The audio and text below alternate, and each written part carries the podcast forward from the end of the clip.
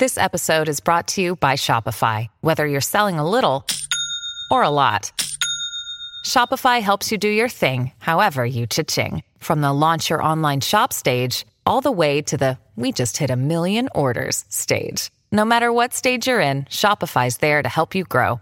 Sign up for a $1 per month trial period at shopify.com slash special offer, all lowercase. That's shopify.com slash special offer. Another day is here, and you're ready for it. What to wear? Check. Breakfast, lunch, and dinner? Check. Planning for what's next and how to save for it? That's where Bank of America can help. For your financial to-dos, Bank of America has experts ready to help get you closer to your goals. Get started at one of our local financial centers or 24-7 in our mobile banking app. Find a location near you at bankofamerica.com slash talk to us. What would you like the power to do? Mobile banking requires downloading the app and is only available for select devices. Message and data rates may apply. Bank of America and a member FDIC. Want your business to have the best opportunity for success? Take a tip from tech industry leader Intel when you move or expand in Ohio. The new Silicon Heartland is the place forward thinking business leaders find ample talent, a highly ranked business climate, convenient central location, plus an especially low risk environment for site selection. Where else can you have all the room you need to grow while rubbing elbows with the giants in your industry? Visit successinohio.com today. 92% of households that start the year with Peloton are still active a year later. 92% because of a bike? Not just bikes. We also make treadmills and rowers. Oh, let me guess, for elite athletes only, right? Nope.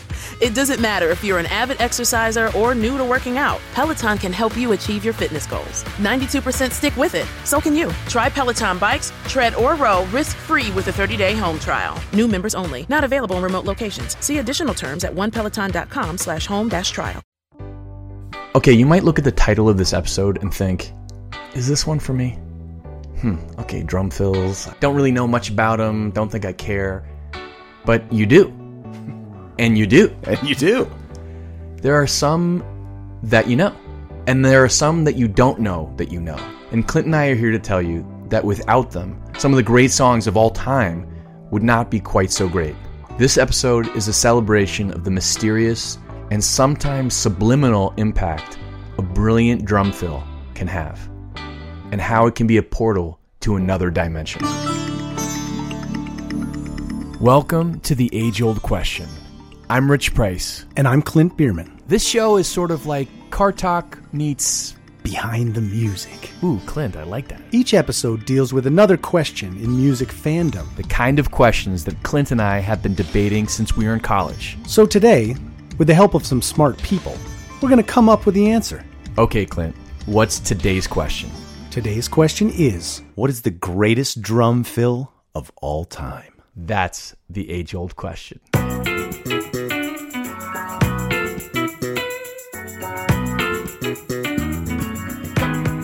Let's just start with the most famous one of all, I Okay. think. You As a way to yeah. bring our listeners into this random but ultimately very satisfying conversation. Yes.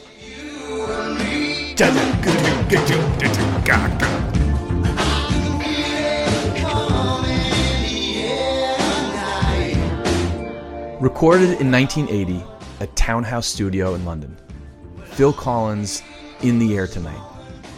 Now, I mentioned it was recorded in 1980 because the drum sound was so distinct that it popularized a new sound in music. A drum sound that would become the sound of the 1980s in a lot of ways.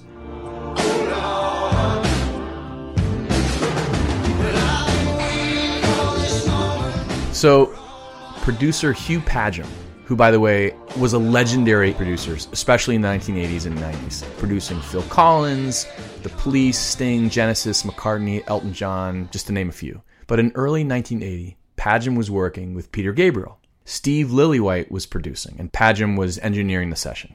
Phil Collins was playing drums on the session for his old Genesis bandmate there was a new feature in the control room, a listen in mic, which was the mic that was hanging in the room where the musicians were playing, that allowed the producer and the engineer to hear the ambient noise in the room. And that was accidentally left on, and it picked up the sound of Phil Collins' snare drum. This mic significantly compressed the sound, which sort of cuts off the reverberation of the snare sound really abruptly.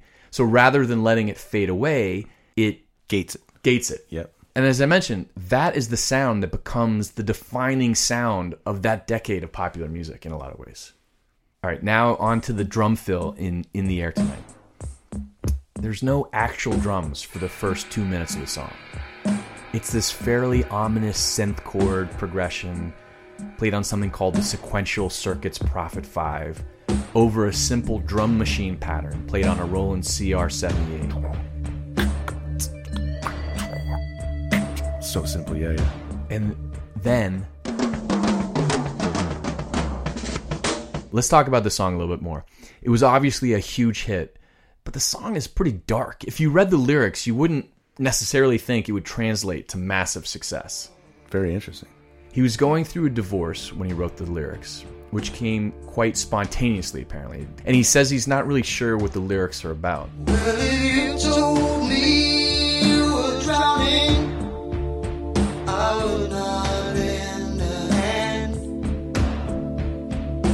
seen your face before, my friend, but I don't know if you know who I am. But he submitted the song for consideration for a Genesis album in 1979, and the band said no. Huh. They rejected the song. Wow. Fools. Fools.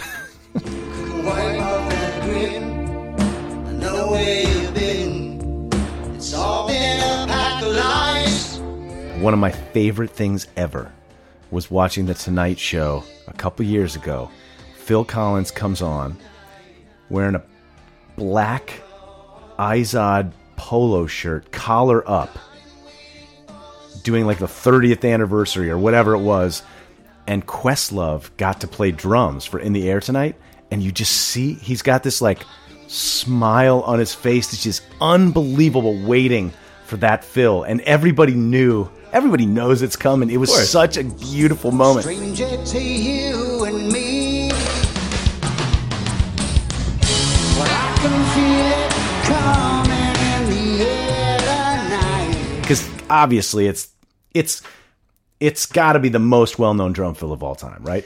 And that's what we're talking about. We're we're talking about drum parts that have become things that you actually sing. Right. Or And you hit your steering wheel when you're driving, doo doo doo doo, right? Right. It also is one of those things where you're like, do a Phil Collins type fill, Right. or do a Ringo type fill, or do a Stewart Copeland type fill. right. They have their own thing and they become so legendary. But this one, it's just a beautiful moment to watch Questlove do it because his whole life he's been waiting for this moment, and everybody in the band He's knew been it was waiting for coming. this moment. He's- all his life. Well, I've been waiting for this moment for all my life. Oh, Lord. Amazing. It just happened. I know. so anyway, that's that's a great great moment in that song's history. Talk to me about a an iconic drum fill, one of the greats of all time. All right, my first one is going to be from Queen, Roger Taylor, mm-hmm. Fat Bottom Girls, and it's at two minutes and fifty seconds. It's just epic. Still got my greatest treasure. You big woman, you done made a big man of me. Now get this. Oh, I know. So that's like two full measures of drum fill.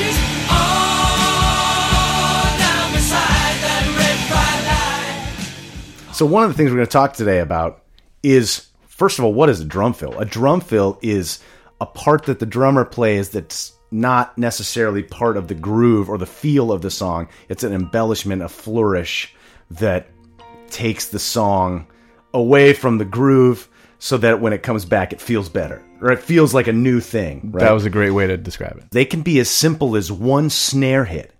It could just be crack, doosh, right? Or it can be like in the, the case of Queen, this two measure, you know, it just keeps going forever. And some of the ones that I chose today are long, epic drum fills. And then some are just the most simple thing that is done so well that you can't help but love it, e- even if you don't even know it's there. Right. Like some of these. So that's my first one Queen, Fat Bottom Girls.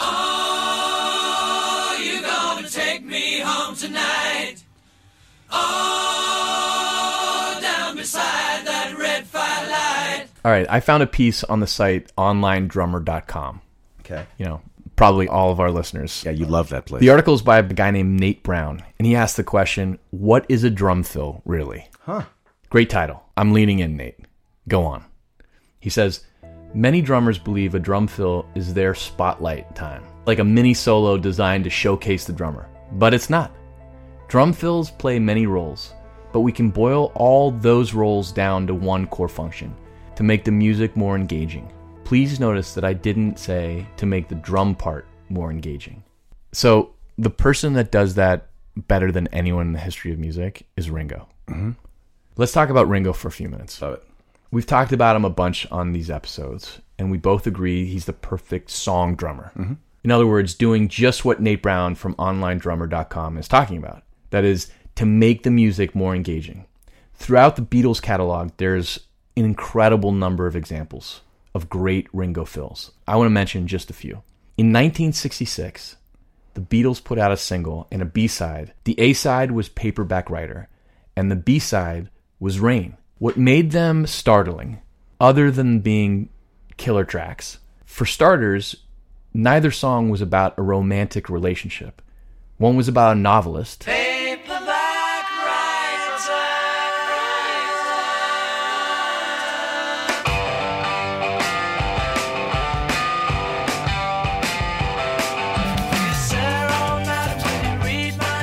the other was, well, about weather.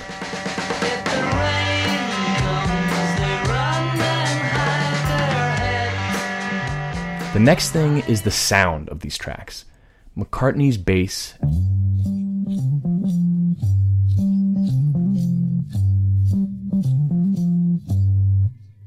If the rain comes, they run and hide their head. and Ringo's drums.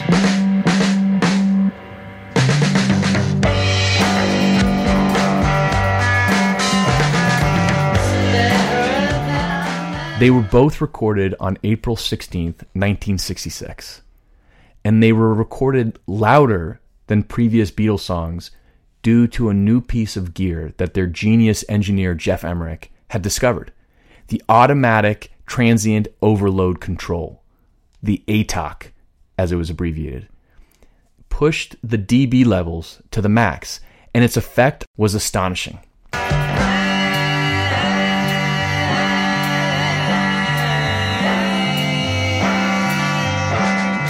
Another Emerick innovation, stuffing a wool sweater inside Ringo's bass drum and miking it closer than ever before.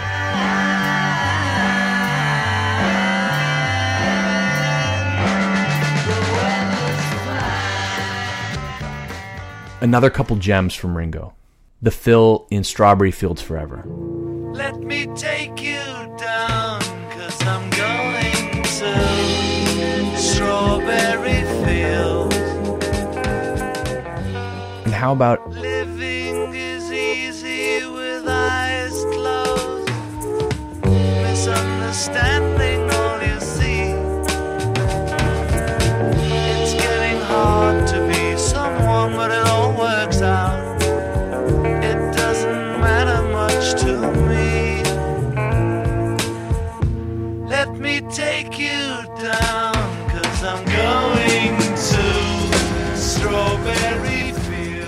How about A Day in the Life? Out in a car. He didn't notice that the lights had changed. A crowd of people. These fills would seem distracting, and yet they're not. They'd seen his face before. Writing in a drum magazine, a guy named Joe Bosso explains lesser drummers might have approached Lennon's first verses with a straight beat, but Ringo treats them as musical theater, well placed, well spaced tomfooleries, played on low tuned calfskin heads and drenched with echo.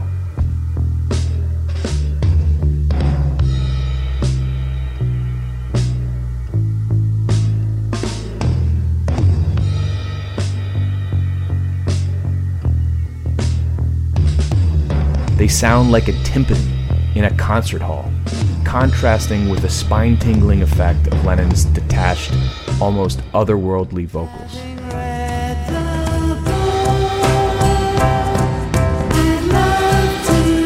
We could talk a lot about Ringo. I mean, every song, really.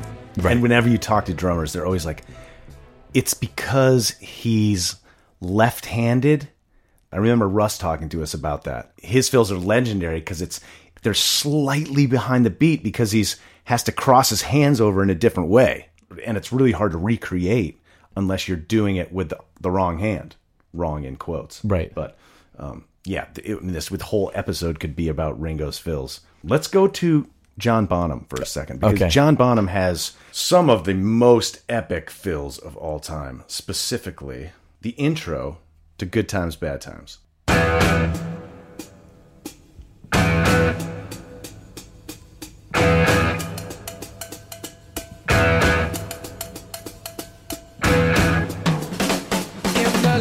Oh, so good. So I love the beginning of the song because it's just perfectly arranged. Starts with just the click, then the double time click, and then the cowbell, and then that fill. It's the hesitation in that fill that does it for me. It's just like click,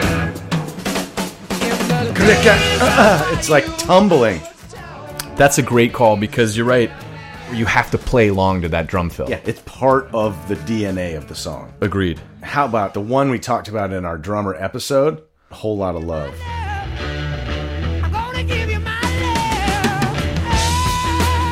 Da, da, da. We talked about it with Steve Hadaka.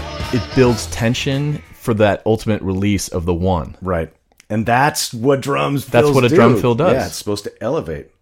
Bonham was a master at that too. Another guy we talked about was Keith Moon. Mm-hmm. And Keith Moon had some incredible fills. I'm thinking of two minutes and 22 seconds into Baba O'Riley, a drum fill that in one full measure captures what a drum fill is all about and what Keith Moon's playing was all about. Love it. It's only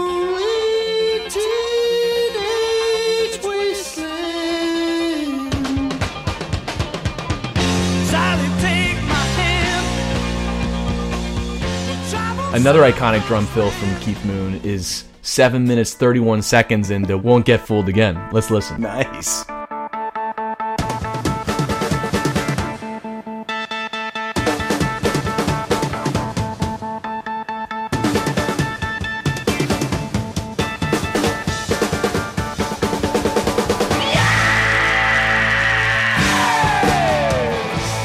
So I have a couple Okay. that are great fills based on the sound of the drum itself. Okay. In addition to just being badass playing. Yeah. But the sound of Never Gonna Give You Up by Rick Astley, the introduction to this song.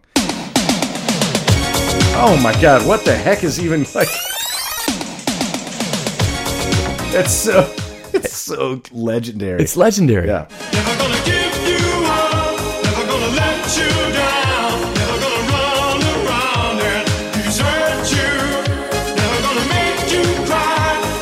In the same way, here's the beginning of Michael Jackson's The Way You Make Me Feel. I mean, is that the same sound or what? Interesting. Same year. It's a Linn 9000 was used for the drums in Never Gonna Give You Up. This article suggests that the Linn 9000 was used on The Way You Make Me Feel. Okay. Same drum machine. The same year, 1987. Literally the same. Yeah. Which makes sense. One song is better than the other. One song is better. I'll let you decide which one it is. Hey pretty baby with the high heels on, you give me fever like I've never ever known. what about how the song Only the Good Die Young starts?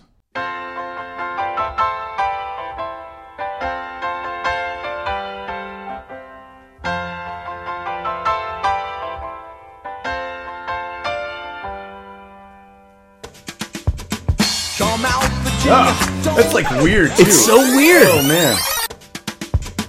Come out, Virginia. It's hard to find the one. Yeah, that is not even. Can you do another take for me? Yeah, I don't think you Uh, got think that nailed it. comes down to fate. I might as well will be the one. Well, they showed you a statue, told you to pray.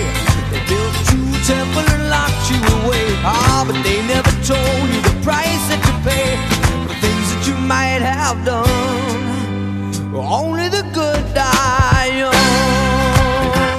That's cool. Man. It's cool. they left it. They loved it. What about uh, Young Americans by David Bowie? Oh, that That's a good one. So good. That's amazing.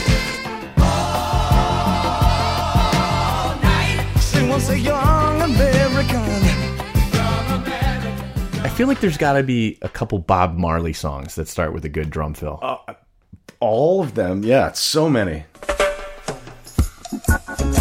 that fill right there. That is. The thing about a good drum fill is it doesn't have to be fast. No. I got one to talk about. Phil Rudd is the drummer for ACDC. It's right? right? ironic. His name's Phil Rudd. Drum Phil Rudd. I see what you did there. It took me a second. The thing about playing ACDC is if you're the drummer of an ACDC tribute band, it's not very flashy. There's hmm. not much to it, but listen to the drums in Back in Black.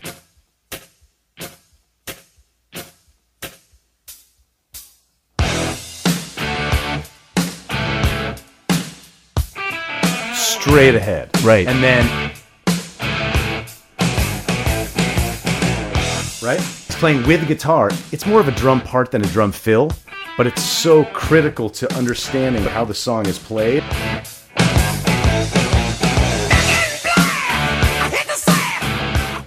Let's call Jeff Simons.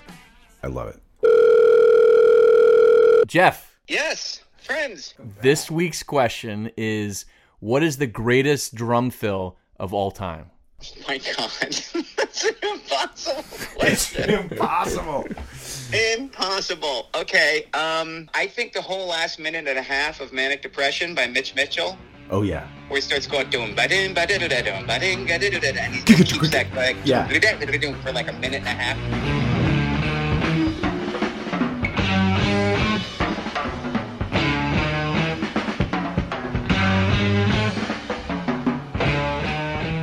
That's Yeah. insane. Uh, the break in Won't Get Fooled Again at the end, where Keith takes over after it gets quiet for a really long time and gets back up. That's probably Keith Moon's best moment. What about the first 30 seconds of rock and roll? Zeppelin.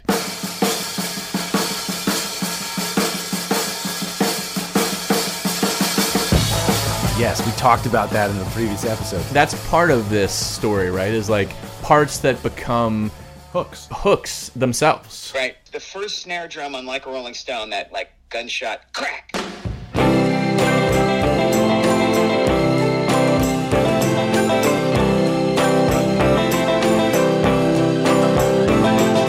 Once upon a time, you dressed so fine, threw the bumps of dime in your prime. Then you. That's pretty great.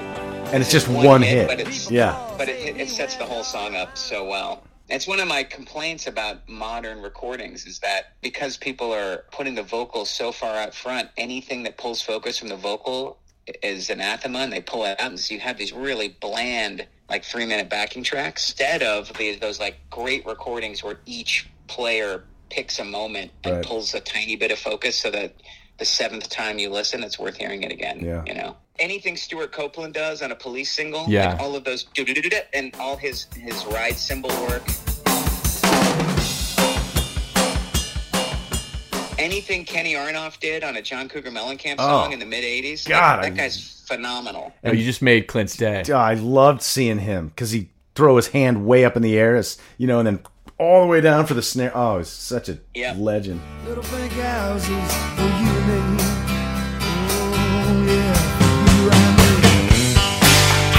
Jeff, thank you for joining us as always on the Yes. age old question. As always, a pleasure. You guys are covering a lot of impressive ground in this season. I think the questions get better. We rely on your wisdom always. Always. Talk to you soon.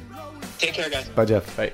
He's got a breezy hair, breezy smile. It says, Lord, this must be my destination. Do you have any others before we go to the greatest of all time? I'd like to just say a couple. Okay. Creep by Radiohead.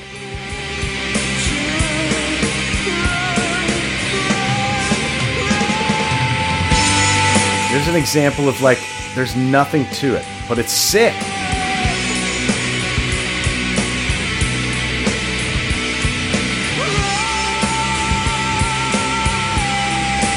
Right? You don't even hear that. It elevates that vocal moment. Yeah. Sends it. How about "Smells Like Teen Spirit"? So Nirvana, and this is Dave Grohl playing. This is Dave Grohl.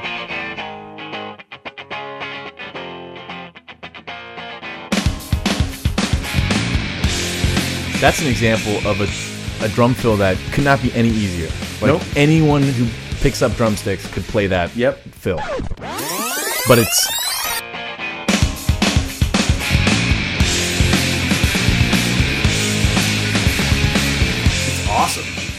and he's just wailing on the drums. That makes that song. so in this conversation about the greatest drum fills of all time, Clint, I think I'm prepared to give my final answer. Lock it in. Okay. Wow. And this drummer has a few songs that could be considered. His name is Gary Mallaber. Now, Clint, you worked with Gary when making a Grift record, what was this, 20 years ago? Yep. 2004. So, So almost, 20 years ago. But listeners to the show, even sophisticated music fans, might not know his name Yeah. Gary Mallaber. Yep. In his career, he's worked with the Grift Yep. and also people like Van Morrison, Yes. Springsteen, Yes. Peter Frampton, Yes. the Beach Boys, Yes. John Lennon, Yes. Bonnie Raitt, Yes. Bob Seger, Barbra Streisand, Warren Zevon, Eddie Money. Yes. But his most iconic drumming and the drumming that I think the listeners of this show will recognize. He was the Steve Miller Band drummer for years and years and years. Let's play some of our favorite Gary Mallaber. Fly like an eagle.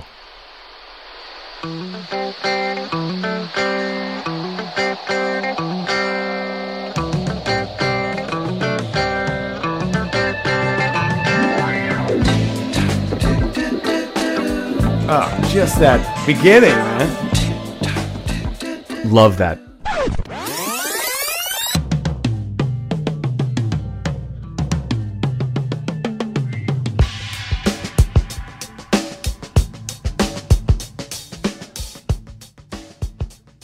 Love Fly Like an Eagle.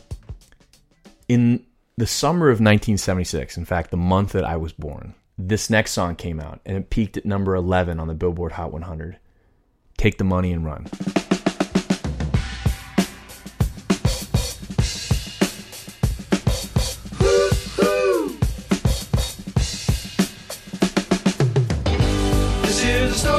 Billy Joe and Bobby Sue. Two young lovers with nothing better to do. So in the first 15 seconds, you've got a whole bunch of drum fills. Yeah.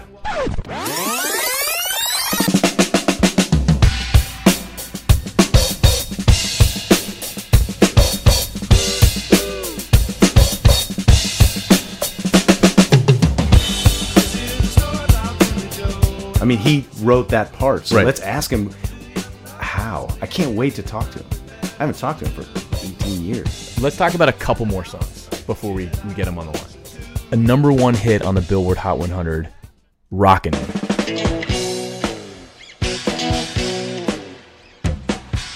I mean, just the way that song starts.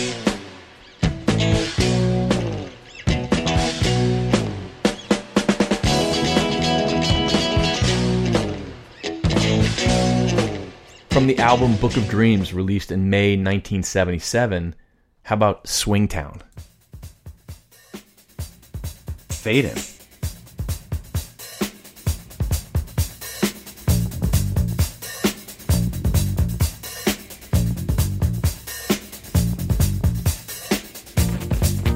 Oh, it's so good, man. I haven't heard this in a really long time.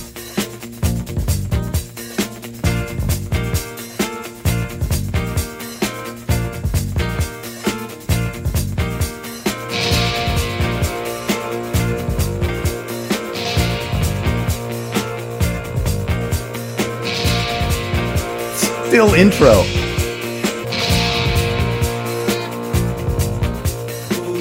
Forty-five seconds before the voice comes in.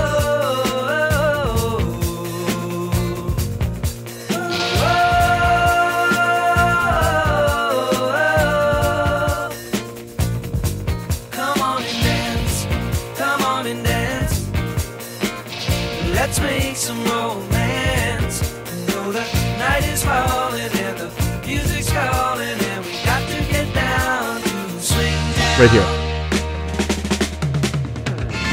That's super so iconic. good. It's super iconic. So good. Yeah.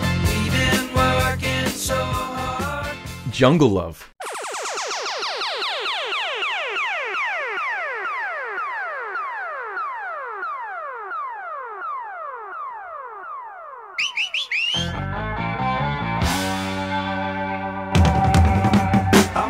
so good. It's like it's like frantic, man. It's like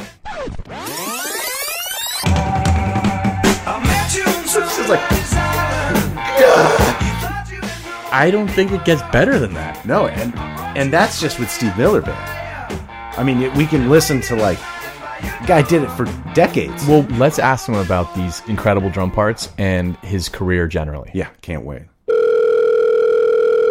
Welcome to the age old question, Gary Mallaber. How are you, sir? It's been a good 20 years almost. I believe you guys are in Burlington. Am I correct? Yep, exactly right. My goodness, the recording wheels still are spinning. Today's episode is about drum fills. And you Oh, are one of the masters of the drum fill. First of all, Gary, what function does a drum fill serve?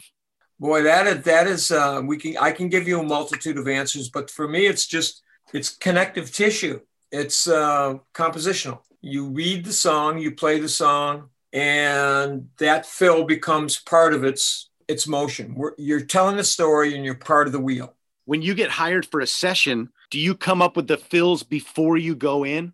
No, no, no, no. It's a live moment. Let me ask you about a specific introduction to a song, and that's Take the Money and Run, Steve Miller Band.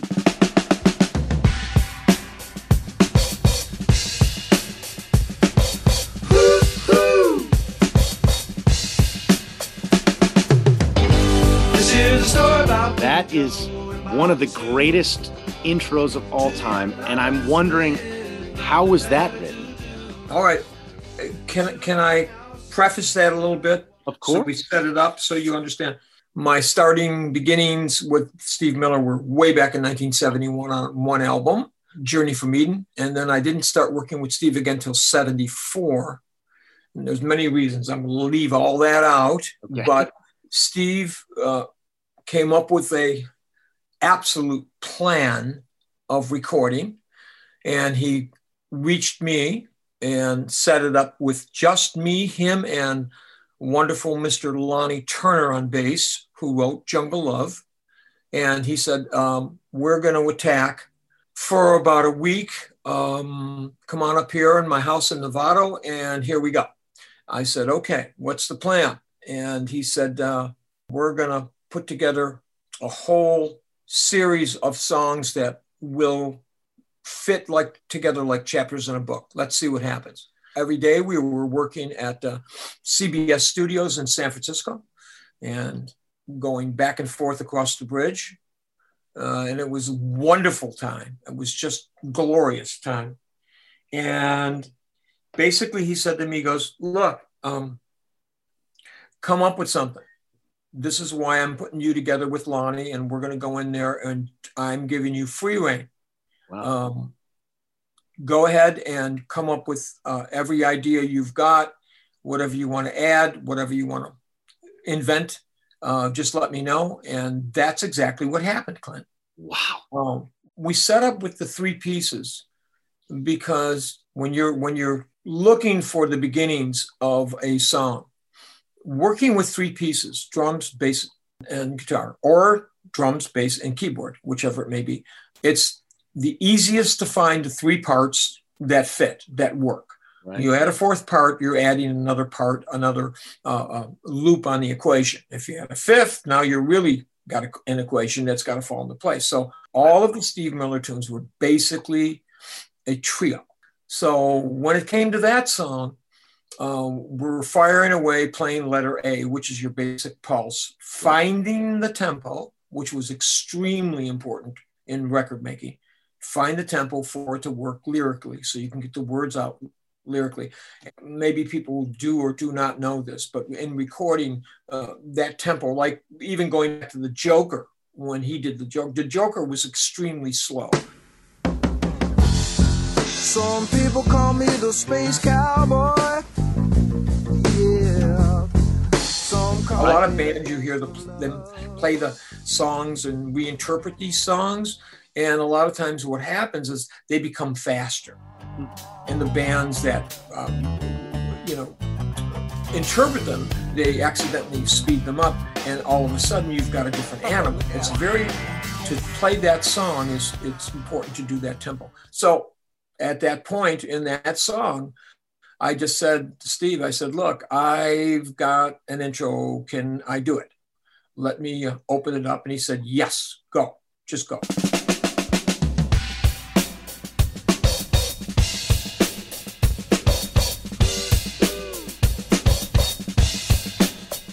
And I came up with that on the spot, and we just kept playing. And Lonnie uh, literally was right by the baffle in the drum, and he was set up looking over the top of the baffle so we could have eye contact.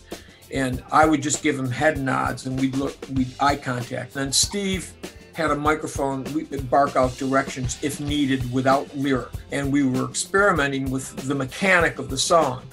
And once we got it, um, all Steve would do is kind of go, all right, coming around to the verse, here we go, go, and play and fill where you want to, but that entire intro was mine. Wow. And he said, yeah. And if we didn't stop the song, we just kept going. And he said, yeah, that's acceptable. I think I did one, it got a little too complicated. I said, no, no, that's that's a drummer fill. That's for the drummers. We got to get be a record fill. There's a difference. Big difference. Yeah, big difference. And uh, just enough to make the record interesting, but not to go over the top where you miss it. Right. So that's how that came came to be.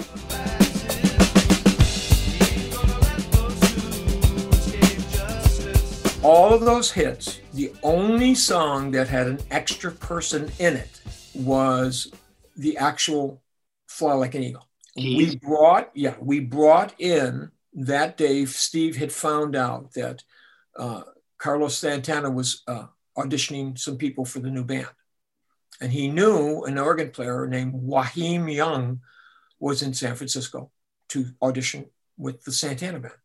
And so he hired Joachim because he knew he was one of those astute B3 players. And you know, the B3 organ is just a very special people that play the B3 organ. It's very special instrument.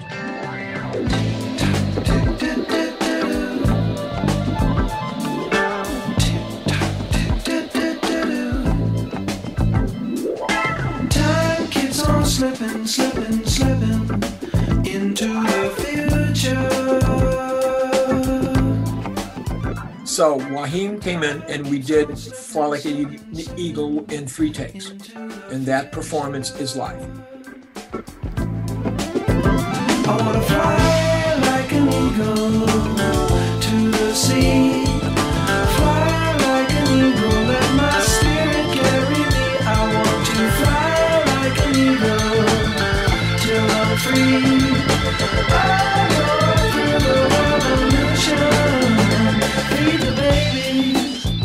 And that's how that happened.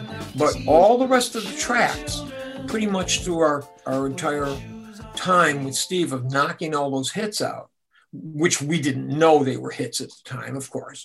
Um, we were going after one album. Well, we got to a point where the one album, Steve realized, hold it.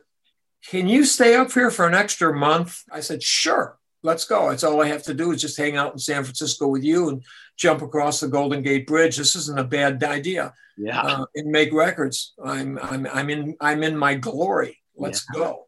And uh, he said, something's happening. Let's try to go for two albums. So that's how Fly Like an Eagle and Book of Dreams came to be. It started off as one week or 10 days of work, and it turned into about two months of work.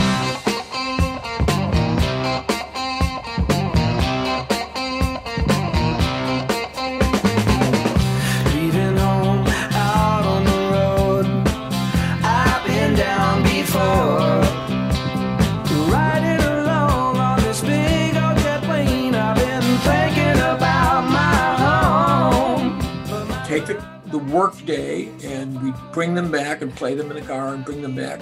And go, okay, look, let's hang on to take two over there. Let's put that away. What do you think of that? Okay, let's put. So we were doing that for about four weeks.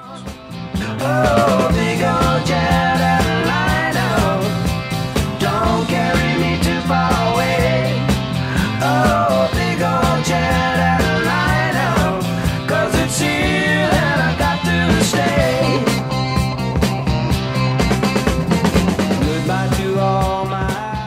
without any lyric or anything going over the top of it, just settling on there's something in that track that we have to hang on to. There's a character. I might get rich, you know, I might get busted. When did you know they were hits? I can go back to the Van Morrison recordings because if if I go back to as simple as you know knocking out the entire Moondance album with with Van Morrison, that was a New York Manhattan album. As soon as we came into playback and we were listening to playback at the A&R studio in Manhattan, where I'm looking at Elliot uh, Scheiner, the engineer, and he's looking at me, and I'm going, "We just we finished recording Caravan," and I said, "There's something going on here."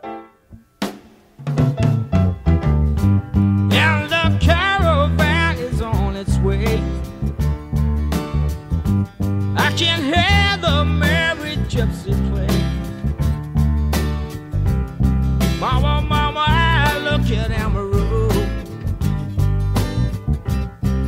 She's there playing with the radio.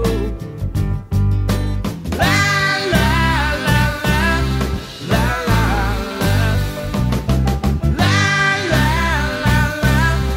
la.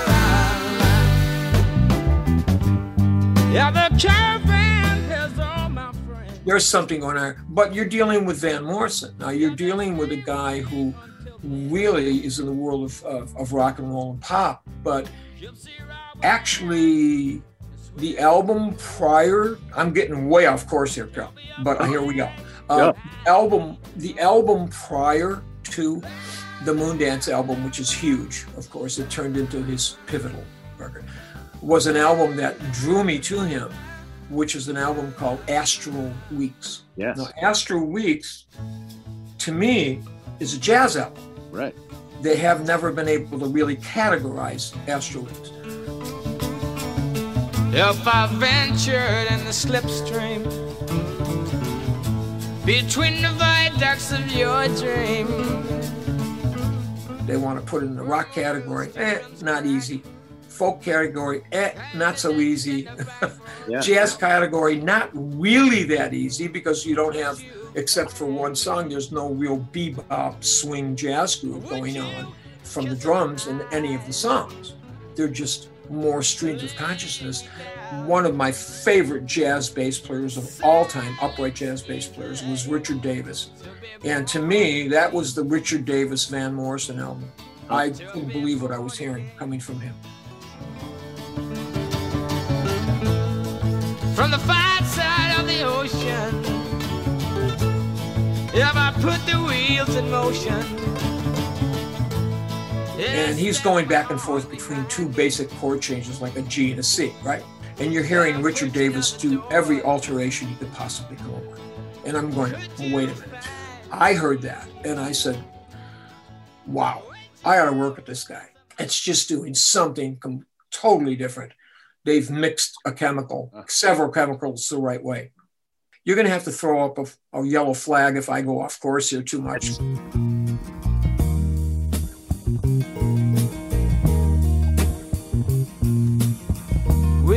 Were born before the wind. Also younger than the sun. Yeah, the bonnie boat was one as we sail into the mystic. You've worked with some of the most amazing artists ever in the history of rock and roll. What's your favorite record you've ever been a part of? You're killing me with that question. Somewhere in the mid, early mid 90s, I, I wound up working with a guy named Bruce Springsteen, which wasn't bad. Prayer book out of his sleeping bag.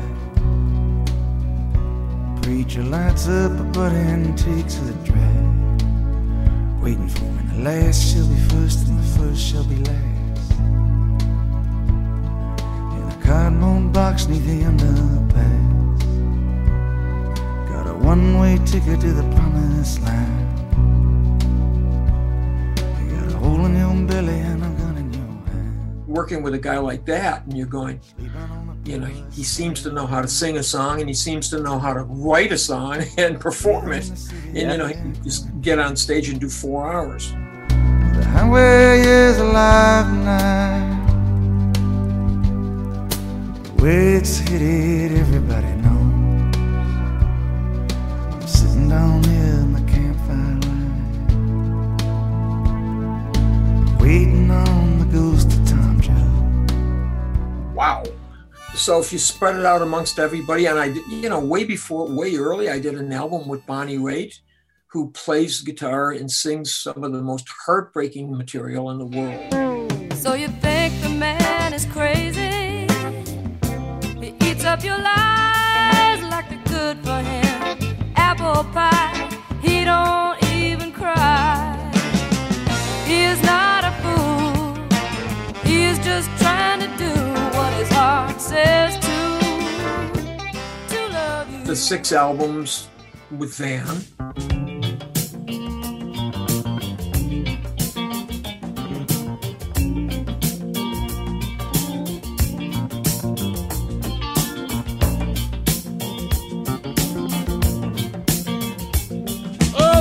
the bakery from across the street. Got in my nose. Yeah. Yeah, we carried our letters down the street with the wrought iron gate roads.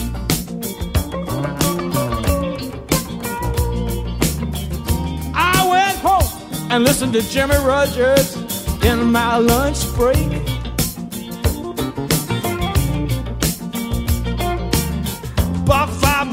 At the shop on the corner and went straight back to work. got almost almost 20 years with steve miller band inventing all that stuff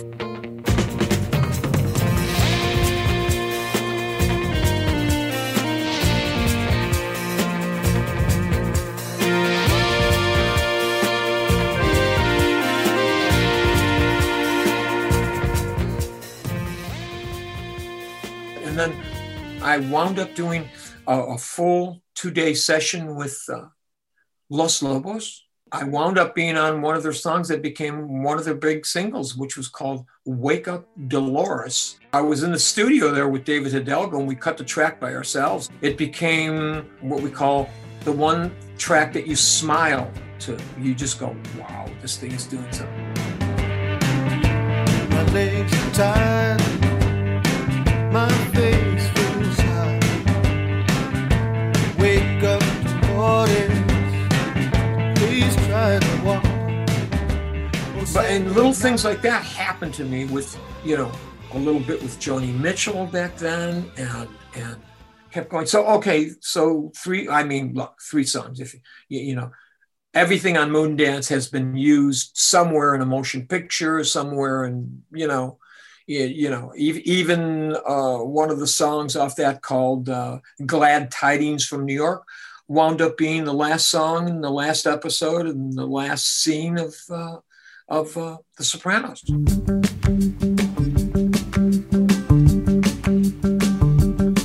And. And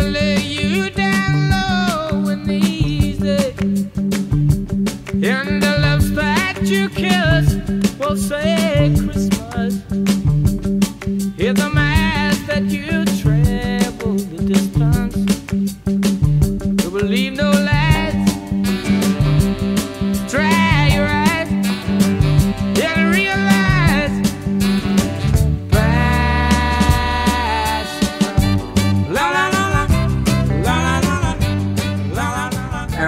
it and I said, oh my God, somebody's got to hear it. Some music supervisor somewhere put that together and it was perfect. It was like, well, lyrically it works, doesn't it? I mean, I'm going, yeah, that's the last scene, last episode. And they put it in there and I said, there you go. Pretty much everything I've ever done with with Van. I mean, you can I can name into the Mystic. Yeah, I mean, you're kidding, right? I play that song every week in a band. Let your soul and spirit fly into the mystic. You know, that's Van playing the rhythm guitar, started it off, and the band, the Moondance unit, was there, and we just kind of looked at each other and just said, "Okay, here we go." That's exactly what happened. And he, I, and I mean, he's not playing a, a you know, a, a twenty thousand dollar acoustic guitar. That's a basic ovation, right? With the with the pot belly, you know, the round yeah. pot belly, you know, what I'm talking about from back then, and and you know, he tuned it up, and and away we went, and that's the track. That was the take. Magnificently we will fold into the mystic. You go from him and you jump on all the Steve Miller stuff, I mean, as I talked about uh, before with with with Steve, you know, the variation, how versatile some of those songs were. I- I mean, Dance, Dance, Dance was our little country tune, Yeah. and it worked. My grandpa, he's 95 and he keeps on dancing, he's still alive. My grandma, she's 92, she loves to dance and sing some too. I don't know, but I've been told if you keep on dancing, you'll never grow old. Come on, darling, put a pretty dress on. We're gonna go out tonight. Dance, dance, dance. Dance, dance, dance. Dance, dance, dance all night long. And then forgot about that one little character that came out of New York City that wound up moving to San Francisco and was Eddie Money. And, you know, I did all of Eddie's, pretty much all his hits.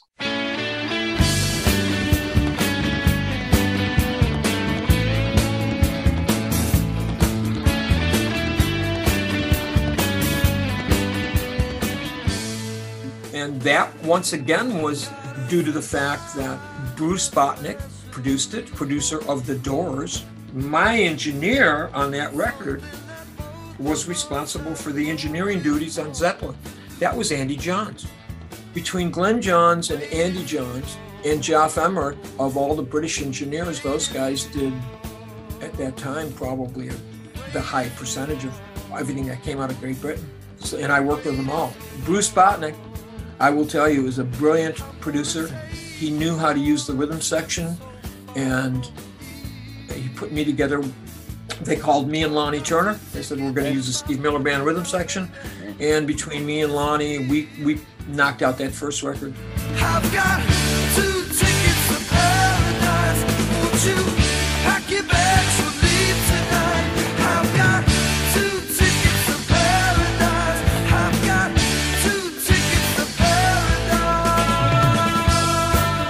record was the big hits was Two Tickets to Paradise and I Think I'm in Love, uh, Baby Hold On to Me. Baby, hold on to me. Whatever will be, will be. The future is ours to see. So, baby, hold on to me. Baby. You know, Eddie Eddie was primed. He was just right at that peak. You know, rock and roll has many, many categories, many categories of of songwriting and of, of production, what's going on in there lyrically, and what is the song doing, and does that song belong to the band? And are they the song, or is the song them, or, or are they outside the song? That's a tough one. And anybody that's produced gotten in there, and I have, and produced, you're not just producing a band. You you're trying to find out where those songs emanate from and if they belong to the band, if that's exactly their their rhythmic power.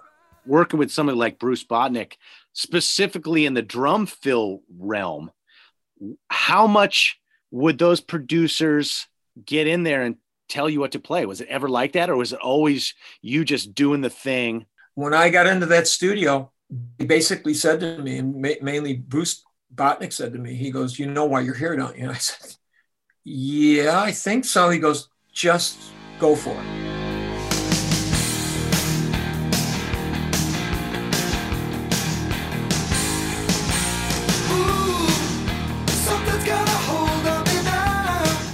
I always had a free reign because of how I started off.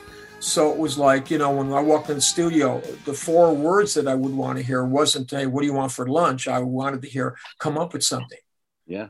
When I hear those words, come up with something, now you've got me. Now I'm like full on, I'm in, it's a complete dialysis. Okay, you want that?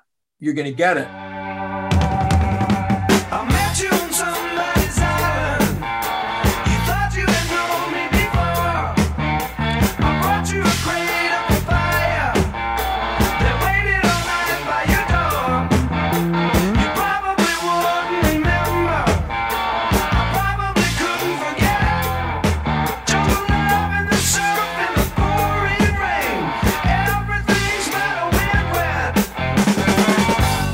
I will give it to you without fear. And uh, uh, I'm there for a reason. Uh, I'll deliver Yep. without fear. Even, look, even working with, with Bruce, when we did Lucky Town, I said, I'm going to play un- un- underneath you, but is it okay if I I slam in certain spots and do this? And he goes, That's why you're here.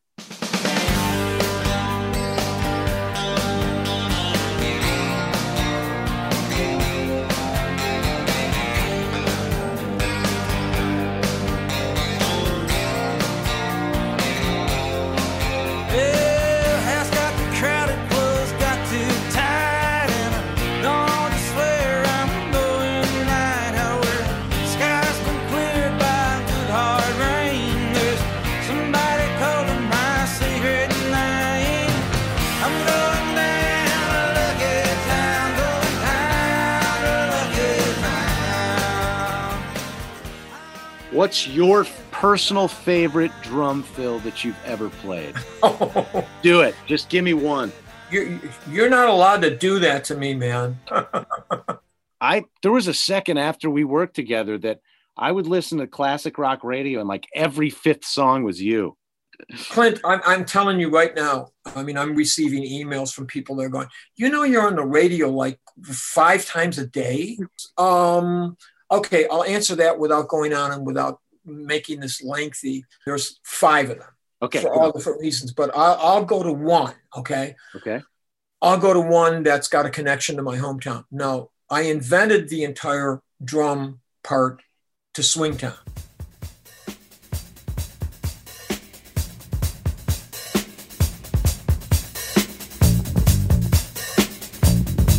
The drum beat that starts with the drums and it comes up and fades up. Okay. Okay. That I wrote. I went to the University of Buffalo for two years and I was in marching band. I wrote that way back then for the drum section because I was head of the drum section on snare. And when that came time with Steve, um, we were in the studio in San Francisco and he had that little I didn't think much of that song. And I remember Steve, this is a true story. Steve left the, the studio room, control room. He had to take a call from Capitol Records. And I was in there with Lonnie and I re- leaned over to Lonnie and I said, Lonnie, this tune is going nowhere. It needs, it needs to come from somewhere before it could go somewhere. So I've got something. I'm going to play it. You come up with a bass line just come up with like four or five notes in amongst what I'm doing. Lonnie came over, dun, dun, dun, dun, and, and I looked at him. I said, "Uh oh, I think we got something." Steve came running back into the room. He th- heard it through the walls. He gets on the mic and he goes, "Don't stop."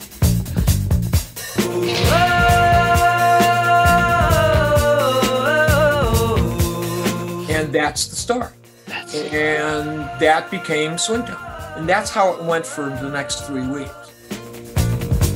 Come on and dance, come on and dance.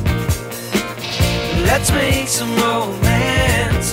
Know the night is falling and the music's calling, and we got to get down to Swingtown.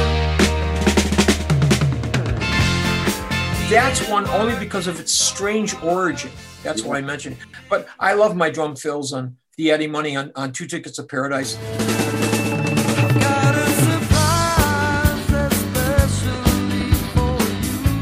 Two Tickets to Paradise is a real take. If you hear that from top to bottom, That's a real take. That solo by Jimmy Lyon took place. Wow.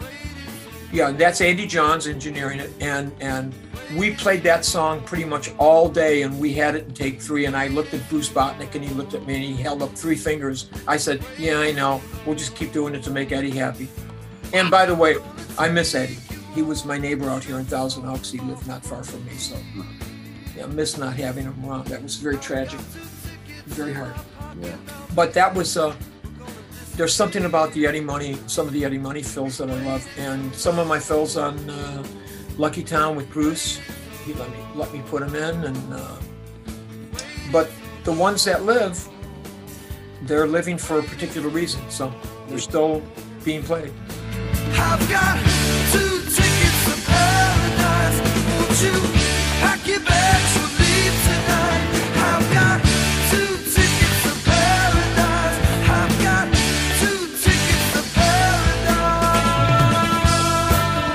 can't thank you enough for doing this. Appreciate you. Thanks so much. Say hi to the guys. I will, definitely. Okay. All right.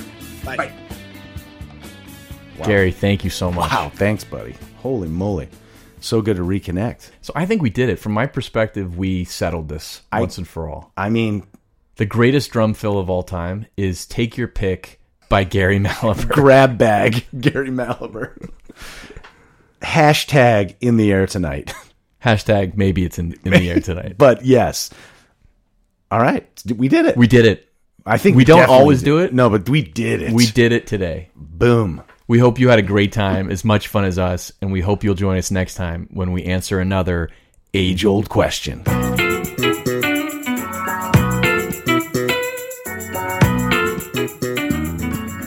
Follow us on Instagram at The Age Old Question. Facebook, The Age Old Question. We hope this conversation has sparked some ideas and thoughts of your own. Let us know in the comments. But let's be kind, people. Yeah, No hating. no hating. 92% of households that start the year with Peloton are still active a year later. 92% because of a bike? Not just bikes. We also make treadmills and rowers. Oh, let me guess, for elite athletes only, right? Nope. It doesn't matter if you're an avid exerciser or new to working out. Peloton can help you achieve your fitness goals. 92% stick with it. So can you. Try Peloton bikes, tread or row risk-free with a 30-day home trial. New members only. Not available in remote locations. See additional terms at onepeloton.com slash home dash trial. With one of the best savings rates in America, banking with Capital One is the easiest decision in the history of decisions. Even easier than choosing Slash to be in your band. Next up for lead guitar. You're in. Cool. yep, even easier than that. And with no fees or minimums on checking and savings accounts, is it even a decision? That's banking reimagined. What's in your wallet? Terms apply. See CapitalOne.com slash bank for details. Capital One and a member FDIC. It's NFL draft season, and that means it's time to start thinking about fantasy football. FantasyPoints.com features industry leading experts and prognosticators using proprietary hand charted data to help you score more fantasy points. FantasyPoints.com is the place to go for whatever kind of fantasy football you play. Whether you play fantasy football, daily fantasy sports, or do a little bit of everything, Fantasy Points has the meticulously researched content to guide you to victory. And why wait for the fall? Fantasy Points also covers the new spring football league, the UFL. Join the guru, John Hansen, Scott Barrett, Joe Dolan, and other massive names in the fantasy football universe with an exclusive offer. Use code Pantheon for 15% off any fantasy points package, including the all in package, with access to every article, tool, and data nugget that Fantasy Points has to offer. That's fantasypoints.com and code Pantheon for 15% off at Fantasy Points. Fantasypoints.com, code Pantheon. Score more fantasy points.